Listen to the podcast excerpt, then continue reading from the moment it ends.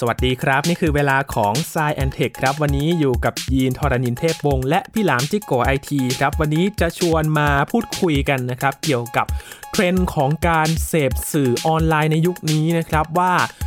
คนเขาสนใจอะไรกัน และพอมีแพลตฟอร์มที่หลากหลายมากขึ้น มีทางเลือกในการเข้าถึงสื่อมากขึ้น ปัจจัยอะไรที่ทำให้กลุ่มคนนั้นเขาเลือกติดตามสื่อต่างๆนะครับ วันนี้ชวนคุยกับพี่หลามใน s ายแอนเทคตอนนี้ครับ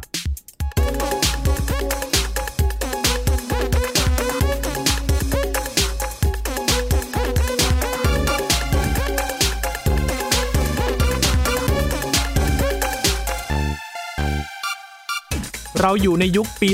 2022 นะครับ ยุคที่แพลตฟอร์ม การเข้าถึงสื่อออนไลน์เนี่ยมีหลากหลายมาก ๆ เลย เรียกได้ว่าเนี่ยเรามีสิทธิ์เลือกนะครับที่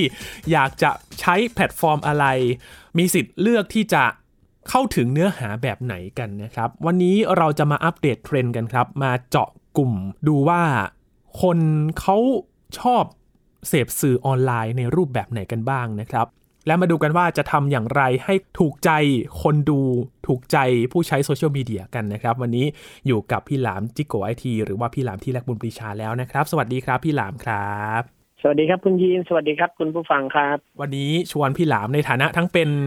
คอนเทนต์ครีเอเตอร์ด้วยนะครับ พี่หลามทำสื่อออนไลน์ ทั้งด้านไอทีเทคโนโลยีต่างๆ อัปเดตเทรนด์กันด้วย ก็เลยอยากจะชวนพี่หลามมาแลกเปลี่ยนเรื่องนี้กันนะครับ เพราะว่า โอ้พี่หลามทำมานานหลายปีแล้วนะครับ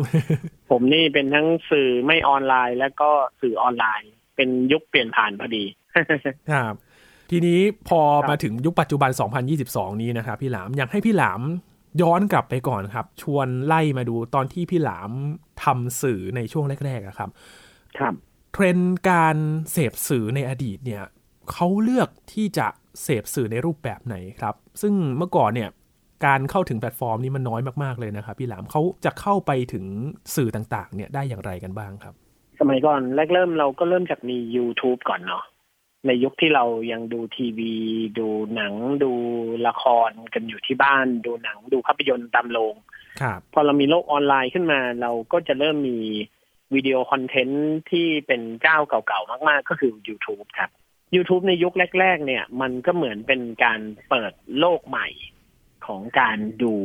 วิดีโอคอนเทนต์คำว่า YouTube เนี่ย มันคือศูนย์รวมวิดีโอที่ที่มันไม่มีกฎเกณฑ์ไม่มีกติกาครับคือเราดูทีวีในโทรทัศน์เรามีกบว มีกองเซ็นเซอร์ ใช่ไหมครับอืมพอเรามาดู YouTube YouTube มันไม่มีเซ็นเซอร์ มันจะทำอะไรก็ได้มันอิสระเสรีเหนืออื่นใด มันไม่มีโฆษณา มันไม่มีรายการครึ่งชั่วโมง ไม่มีรายการหนึ่งชั่วโมง รายการมันจะยาวแค่ไหนก็ได้จะสั้นแค่ไหนก็ได้ แล้วไม่ต้องมาทุกวันจันทร์ไม่ต้องมาทุกวันพฤหัสหรือเสาร์อาทิตย์ แต่มาทุกวันก็ได้หรือไม่มาก็ได้แล้วแต่ อืม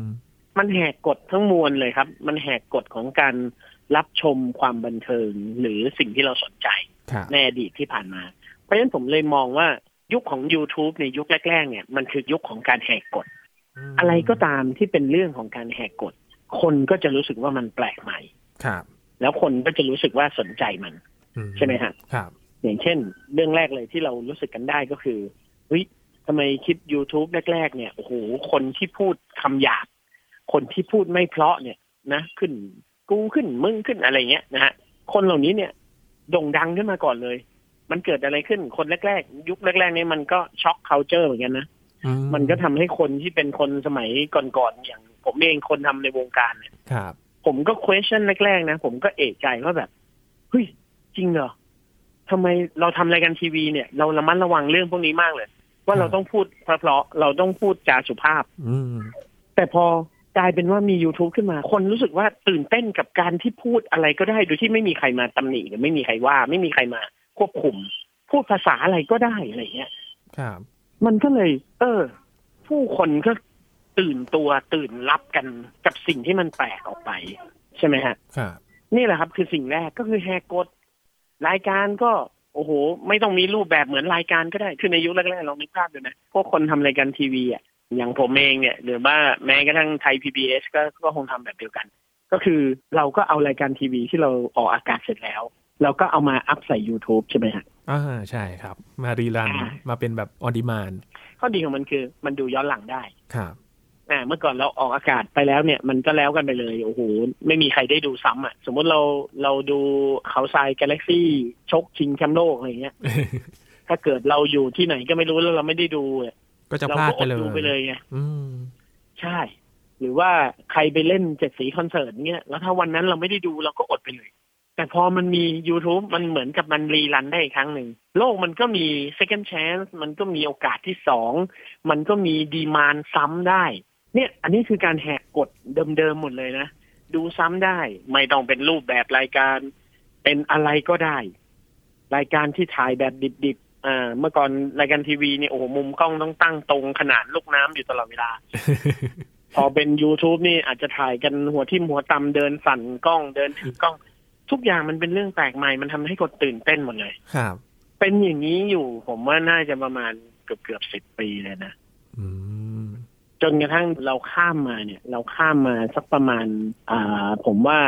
โลกมันเริ่มเข้าสู่ยุคของคอนเทนต์ออนไลน์ในยุคที่สองเนี่ย ผมว่าน่าจะสักประมาณปีสองพันสิบหกที่ผ่านมา ครับ2015 2016ตอนปี2007 Facebook มาแล้ว Facebook ก็เหมือนมาเสริมเฉยๆว่ามีอีกช่องทางหนึ่งเราก็ดู Facebook วิดีโอได้ใช่ไหมฮะเรามี Twitter ตอนนั้นมีอะไรนะ มีอ่าบริการอะไรนะที่เป็นของ Twitter อะ ผมจำชื่อไม่ได้ เป็นบริการที่ที่ทำวิดีโอสั้นอะครับคุณยินจำได้ไหมผมจำชื่อไม่ได้ขออภัยทุกท่านมันนานมาแล้วโอ้โหเนี่ยมีก็มีวิดีโอสั้นโผล่ออกมาอย่างเงี้ยครับแล้วผู้คนทั้งโลกก็ตื่นเต้นกันใหญ่เลย คือมันเป็นวิดีโอที่ไม่เกินหนึ่งนาที มันคล้ายๆ TikTok ทุกวันนี้แหละอืมเนาะครับ พอมันทำได้แค่ไม่เกินหนึ่งนาทีเนี่ย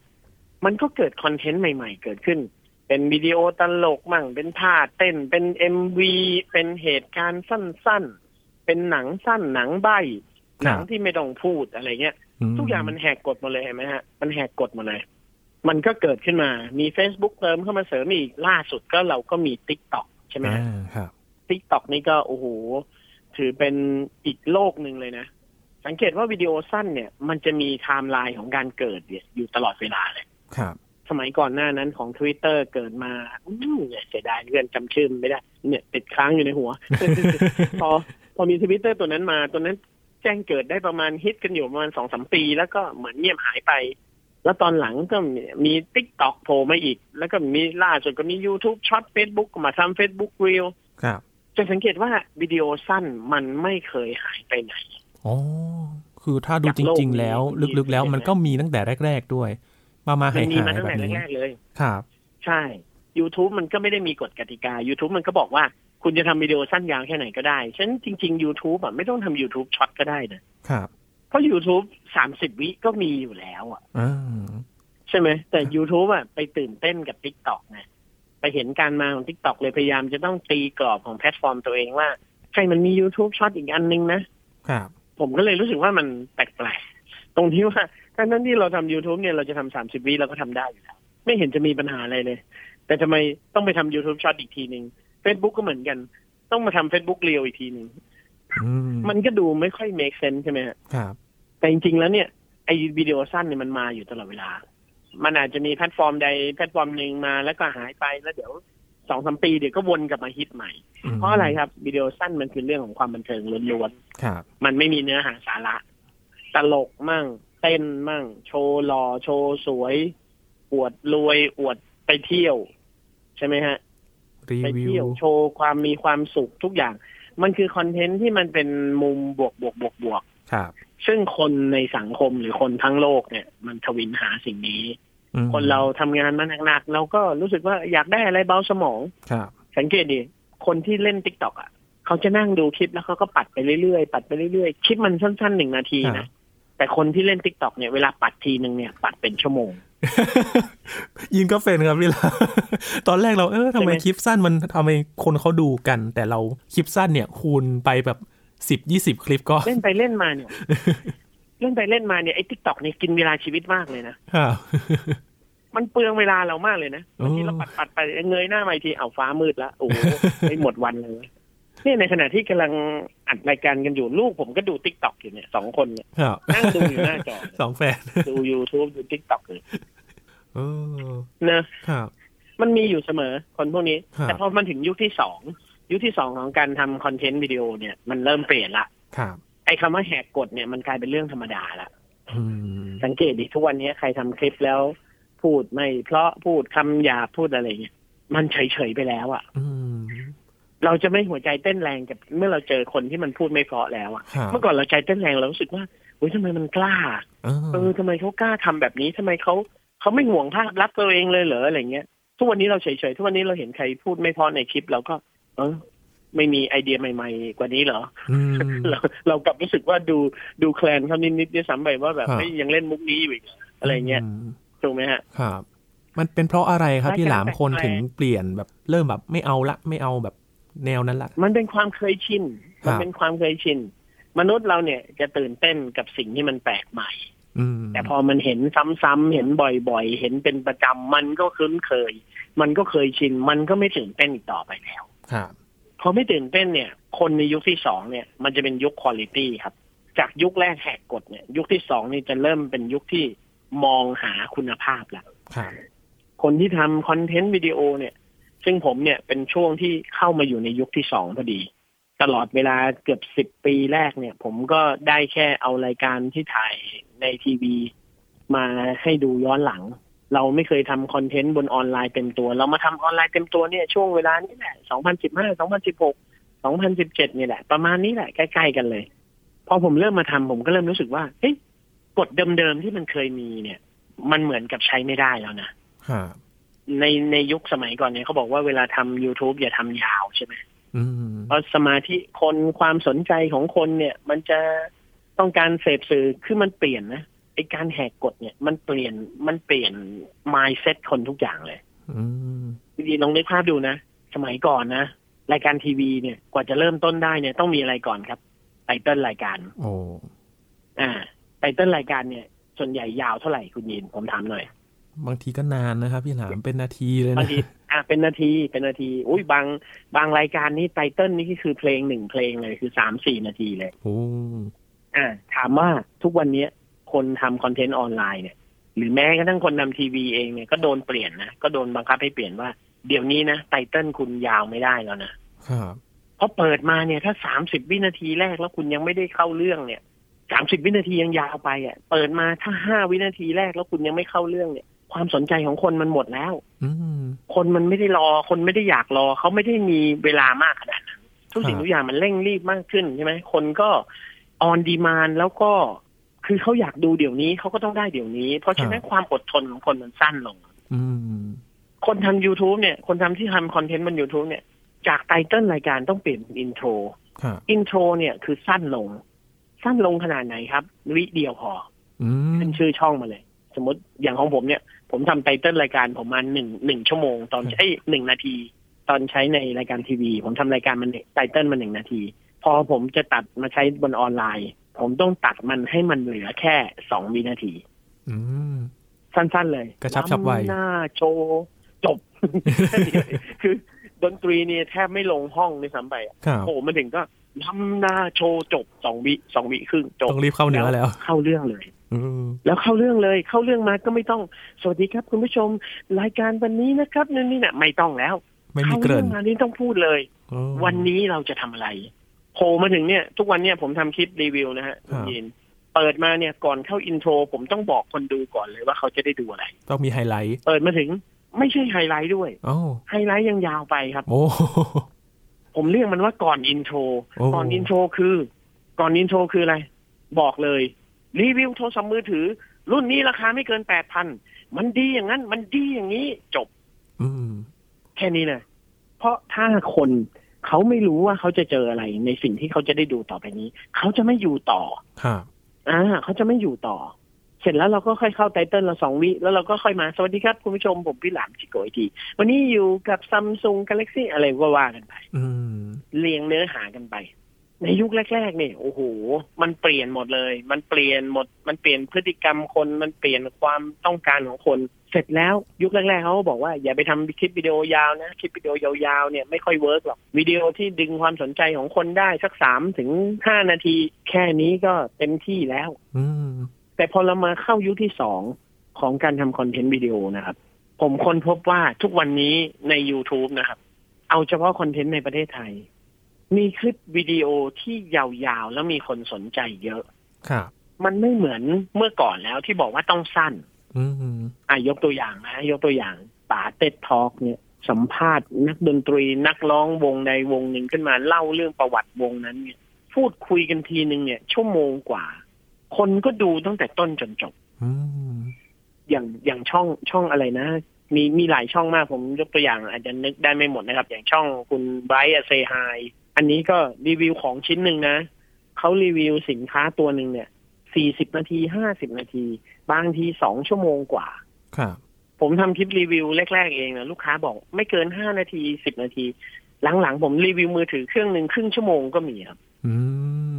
มันกลายเป็นว่าคนเนี่ย เริ่มใฝ่หาคุณภาพมากยิ่งขึ้น คุณภาพมันก็มาพร้อมกับเนื้อหาสาระที่เป็นประโยชน์ ถ้าเราพูดสิ่งที่มันเป็นประโยชน์ แล้วมันมีคนกลุ่มคนที่ชื่นชอบเรา ยาวแค่ไหนเขาก็ดู อย่างผมทำพอดชาร์กอะคุณยีนผมก็เพิ่มความยาวขึ้นมาเรื่อยๆ คลิปแรกๆผมก็ครึ่งชั่วโมงสี่สิบนาที ชั่วโมงหนึ่งไปทำโซนี่เนี่ย ชั่วโมงครึ่งแต่แบ่งเป็นสามตอน คนก็ติดตามชอบกันบอกโอ้โหยาวขนาดนี้ก็ดูครับคำคอมเมนต์คนเนี่ยมันบอกให้เรารู้ว่าเออสถานการณ์มันเปลี่ยนนะอืมอย่างล่าสุดเนี่ย ผมทำพอดชาร์กเรื่องฮอนด้าครับแล้วผมก็เล่าเรื่องชีวิตผมเองลงไปด้วย ความยาวล่าสุดนี้ทำลายสถิติเลยสามชั่วโมงสี่สิบหกนาทีโหในคอมเมนต์เขียนว่าไงรู้ไหมครับ ผมนั่งดูจนจบได้ยังไงเนี่ยอืมสามชั่วโมงกว่า เกือบสี่ชั่วโมง ใช่ ตอนทำนี่กังวลมากนะ นั่งถ่ายไปเนี่ย ปรึกษากันกับทีมงานเนี่ย บอกโอ้โหมันยาวมากนะ คนดูต้องว่าเราแน่เลย มันมันยาวขนาดนี้ใครจะดูไหวครับผลปรากฏทุกคนบอกว่า สนุกมากครับพี่ดูจนจบเลยครับ ยาวกว่านี้ก็ดูครับอืมโอ้โหโอ้เห็นความเปลี่ยนแปลงเลย มันเป็นฟีดแบ็กครับ ใช่ มันเป็น feedback ที่บอกว่ายุคมันเปลี่ยนละอ๋อใช่ไหมครับครัแล้วเราจะสังเกตเห็นว่าใน YouTube หรือในโลกออนไลน์ตอนเนี้ย สิ่งที่เขาทำเนี่ย มันจะเน้นเรื่องของเนื้อหาสาระมากยิ่งขึ้นอืมนะครับคนจะเน้นเนื้อหาสาระมากยิ่งขึ้น มีข้อสังเกตหนึ่งครับ พี่หลามก็คือพอยุคมันเปลี่ยนเนี่ย คราวนี้เนี่ยมันเป็นยุคแห่ง content creator ซึ่งใครๆก็เป็นได้ใช่ไหมครับพี่หลามคือแบบว่ามีอุปกรณ์เพียงแค่โทรศัพท์มือถือตัดต่อเบื้องต้น คราวนี้เนี่ย พอคนทำมันหลากหลายขึ้นคอนเทนต์มันก็มากขึ้น มันกลายเป็นทางเลือกให้กับคนดู หรือว่าคนที่อยากจะเข้าไปคลิกอะไรสักอย่างหนึ่งเนี่ย สามารถเลือกได้ละว่า อันนี้เนี่ยมันเป็นเรื่องที่เขาสนใจ คือนอกจากว่าใช่ความน่าสนใจของคลิปความสั้นความยาวเนี่ยอาจจะไม่ได้เกี่ยวกันละ แต่มันอยู่ที่เนื้อหาแล้วก็การดึงดูดของตัวคลิปด้วย ใช่ใช่ถูกต้องเลยครับ คุณยินพูดถูกเลย คือเมื่อก่อน YouTube จะเป็นสื่อรองครับทีวีรายการทีวี satellite อะไรทั้งหมดเนี่ยทั้งฟรีทีวีทั้งไม่ฟรีทีวีดาวเทียมจะเป็นสื่อหลักครับถามว่าทุกวันนี้บางบ้านคนยังไม่มีทีวีเลย แต่ทุกคนดูคลิปวิดีโอจากมือถือ มันย้ายมันย้ายฐานมาอยู่บนบนออนไลน์แล้ว อืมมันย้ายฐานมาอยู่บนออนไลน์พอมันย้ายฐานมาอยู่บนออนไลน์เนี่ย คนก็มาทำคอนเทนต์กันมาทำมาหากินกันบนออนไลน์ บน YouTube ตอนนี้นะโอ้โหดาราดังๆมาทำช่อง คนที่ทำรายการในทีวีดัง ๆ มาทำรายการของตัวเองทำเสร็จแล้วก็มีคนติดตามเยอะแยะมากมาย มันก็เลยกลายเป็นว่าทุกคนเนี่ย หันมาสร้างคุณภาพกันบนยุคที่สองนี่แหละอืมซึ่งเรากำลังอยู่ในช่วงกลางๆของยุคที่สองครับมันก็น่าสนใจตรงที่ว่าถ้าเรามองไปในอนาคตนะครับคุณยิมเราก็น่าคิดว่าเอ๊ะอีกหน่อยหนึ่งเนี่ย ถ้าถึงวันหนึ่งไอ้เรื่องคุณภาพเหล่านี้เนี่ย เดี๋ยวมันก็ถึงจุดอิ่มตัวครับโลกเรามันเป็นอย่างเงี้ย อันนี้มันคือสากลโลกเลยมันเป็นธรรมดาโลกเลยเดี๋ยวมันก็ถึงจุดอิ่มตัวพอมันถึงจุดอิ่มตัวแล้วน่าคิดเนาะว่ามันจะไปยังไงต่อ อืมอืม อืม ผมก็เลยนึกว่า เอ๊ะจากเดิมนะ เราออกมาจากแพลตฟอร์มหลักๆครับที่เป็นทีวี เรามาอยู่บนอีกแพลตฟอร์มหนึ่งซึ่งมันมีอิสระมากกว่าพอมันมีอิสระมากกว่าเนี่ย เราก็โยนวิดีโอเข้าไปในนั้น แล้วคนก็วิ่งเข้ามาติดตามครับผมมองว่าในอนาคตเนี่ยเผลอๆเนี่ยจะกลายเป็นว่า คนเนี่ยจะเป็น memberของแต่ละคน คือคนเรามันจะไปเป็น member ของแต่ละคนครับแล้วก็ คราวเนี้ยมันจะมีคอนเทนต์ยิงไปหามือถือเขาเลยอืมอย่างสมมติผมอะผมยกตัวอย่างผมเองแล้วกันจะได้ไม่กระทบคนอื่นอย่างสมมติผมมีคนติดตามอยู่สามแสนสี่หมื่นอะไรเงี้ยในอนาคตมันอาจจะมีแบบว่าเฮ้ยคุณ support คนคนนี้ไหมล่ะ เดือนละห้าสิบาทอ่าแล้วเดี๋ยวคนคนนี้จะยิงวิดีโอไปให้คุณดูที่เครื่อง ซึ่งคนอื่นไม่ได้ดูอะครับ มันจะเฉพาะเจาะจง มันจะ below the line มากขึ้น อ่า ใช้ศัพท์ ทาง advertising ดีกว่าอืม below the line คือพุ่งตรงไปหาผู้บริโภคมากขึ้น มันจะเฉพาะบุคคลมากขึ้น เพราะอย่าง YouTube เนี่ยเราก็เห็นเริ่มมีแล้วเนาะแบบมีอย่างเบมเบอร์ชิพศิลปินสมัครสมาชิกในช anel ของ YouTube นี่ก็เริ่มอ่ามีมีกันแล้วนะพี่หลาม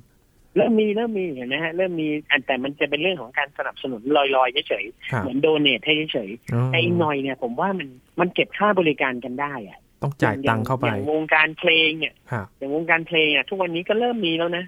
เฮ้ยนักร้องคนนี้นะ happy birthday แฟนเพลงคนนี้นะครับวันเกิดลูกสาวเขาลูกชายเขาเขาไป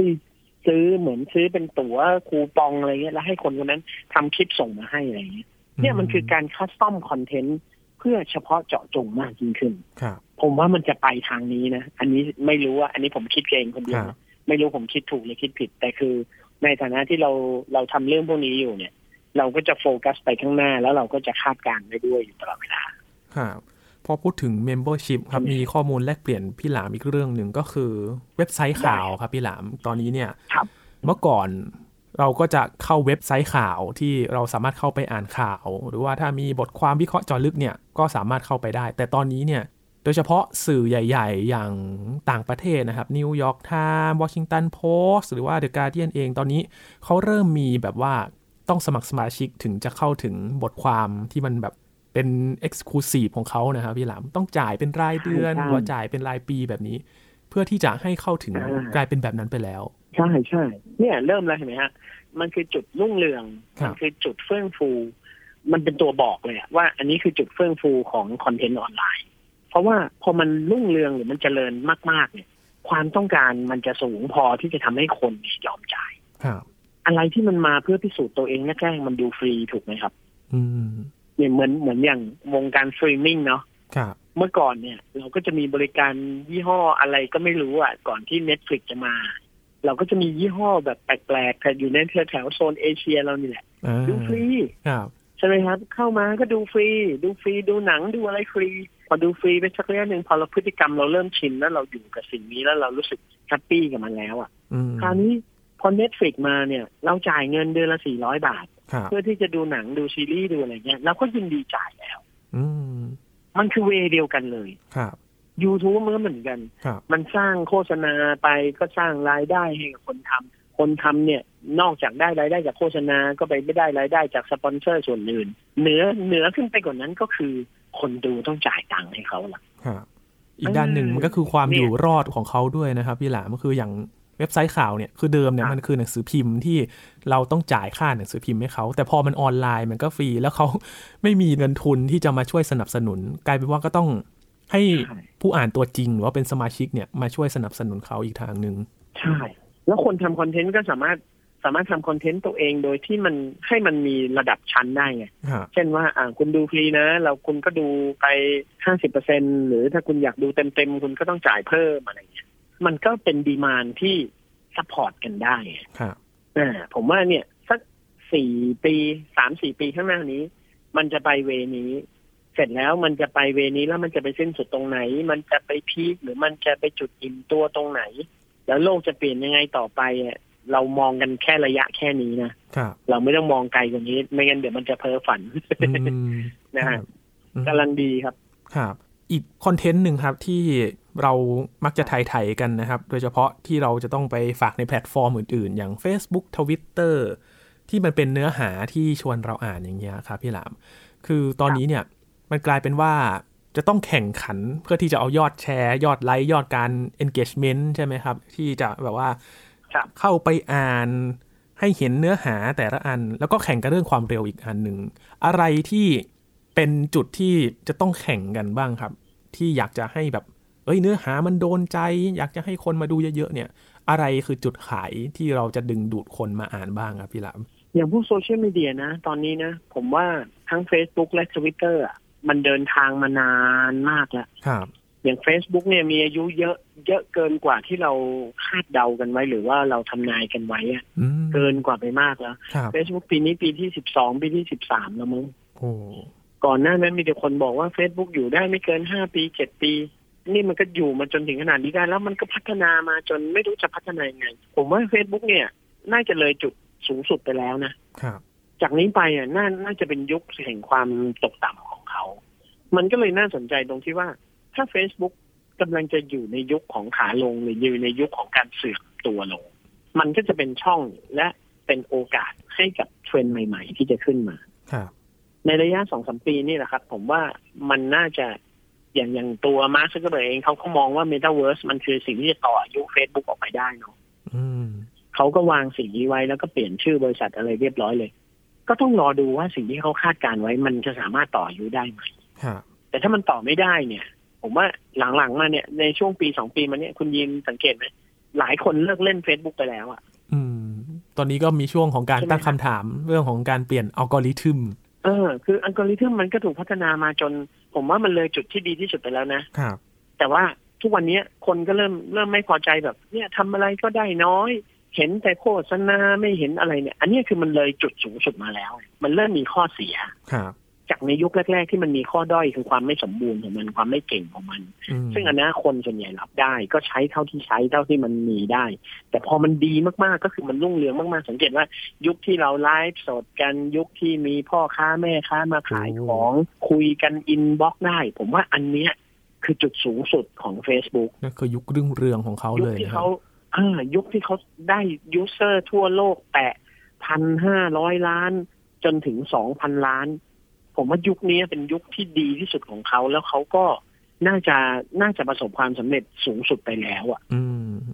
ที่เหลือก็เลยต้องดูว่า เนี่ย เดี๋ยวรอดูว่ามันจะเสื่อมโทรมยังไงครับพอเสื่อมโทรมเนี่ยคนเริ่มเบื่อ บางคนก็ไม่เล่น Facebook บางคนก็รู้สึกว่าการรับรู้ชีวิตคนอื่น เนี่ย มันเยอะไปสำหรับเขาแล้วอะครับคือตอนเนี้ยมันมันถึงเวลาที่ต้องเปลี่ยน เป็นการตั้งคำถามกันมากกว่าถามกลับไปแพลตฟอร์มต่างๆแล้วครับ ตอนนี้ที่ถามบ่อยๆเดียวที่ยินตามอยู่ก็คือ Facebook กับ Instagram เนี่ยแหละครับ Instagram ยิ่งมีคนมาถามว่าอินสตาแกรมนี้อิ่มตัวมากๆเลยอะไม่ไม่รู้จะอะไรแล้วอะถามว่าผมเป็นผมเป็นดาราสวยๆคนหนึ่งครับถ้าย้อนกลับไปดูเนี่ยโอ้โหผมสมมติผมอยู่บนอินสตาแกรมมาห้าปี ผมโพสต์รูปสวยๆผมไปเนี่ย ครับเป็นหมื่นๆรูปแล้วอะผมไม่รู้จะโพสต์รูปอะไรอีกแล้วอะอืมมันไม่รู้จะทำอะไรอีกแล้ว มันมันเต็มที่แล้วอะครับหน้า feed ตอนนี้ก็มีแต่โฆษณาหรือว่าเป็นแบบ suggest หรือว่าแอคแนะนำที่ไม่ใช่ที่เรา follow นะครับพี่หลาม มีแต่คนบ่นเพื่อนๆก็บ่นกันว่าแบบ เอ้ยมีแต่เฮ้ยเราไม่ได้ follow นะ แต่แนะนำอะไรกันมาเนี่ย เออ เนี่ย คือมันมันคืออัลกอริทึมมันพัฒนาจนมันจนมันเกินความต้องการของเราแล้วไงเราเริ่มรู้สึกไม่ไม่ชอบมันละอืม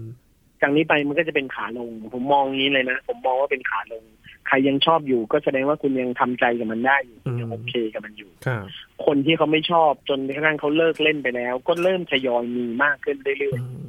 เป็นยุคที่พร้อมกับ โจทย์ใหม่ๆด้วยนะครับพี่หลามในยุคก่อนเนี่ยคือเทคโนโลยีอาจจะมีคู่แข่งไม่มาก แต่คราวนี้เนี่ยคู่แข่งเยอะขึ้น ผู้ใช้มากขึ้น เข้าถึงเทคโนโลยีมากขึ้น แล้วก็มีโอกาสเลือกมากขึ้นเนี่ยจะทำยังไงให้ตอบโจทย์พวกเขาให้ได้ นี่เป็นความท้าทายอย่างมากเลยนะครับ ก็รอดูกันว่า ความอยู่รอดในเทคโนโลยี